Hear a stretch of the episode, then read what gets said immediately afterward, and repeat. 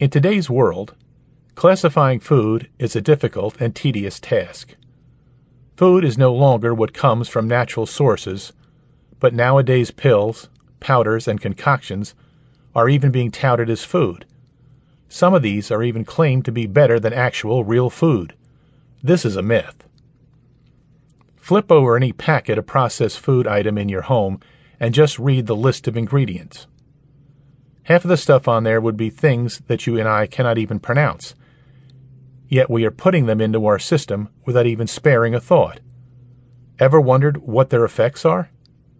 These pills, powders, and additives might give you momentary pleasure of taste and some short term weight loss, but in the long run, they have been linked to all sorts of diseases, even cancer. Whether you are looking to lose weight or live a healthier lifestyle, the flexitarian diet may be the way to go. It encourages you to maintain a healthy eating schedule by choosing your meals from natural, organic sources. Not only will you lose weight, but you will find that your overall health has also improved.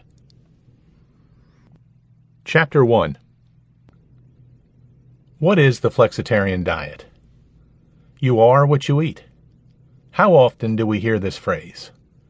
I would say that it is repeated quite periodically in relation to weight, general health, and even happiness. Food is not just a way for us to curb our hunger pangs. You can keep them at bay by just chewing on some spinach leaves. Food is much more than just a means of nourishing the body. For me personally, food is the most primeval form of pleasure. I am a self diagnosed foodie and have a strong love of food.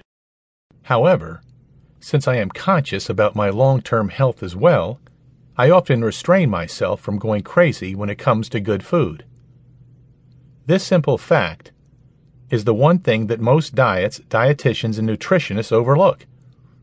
It is very beneficial to count calories and to control portions, but sometimes reducing food to a simple formula takes the pleasure out of it.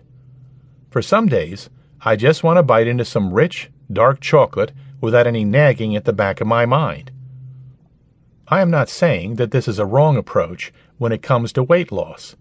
In fact, it shows great results for weight loss, but I feel that one should also be able to enjoy the most primal pleasure of life on one's journey of achieving a better body.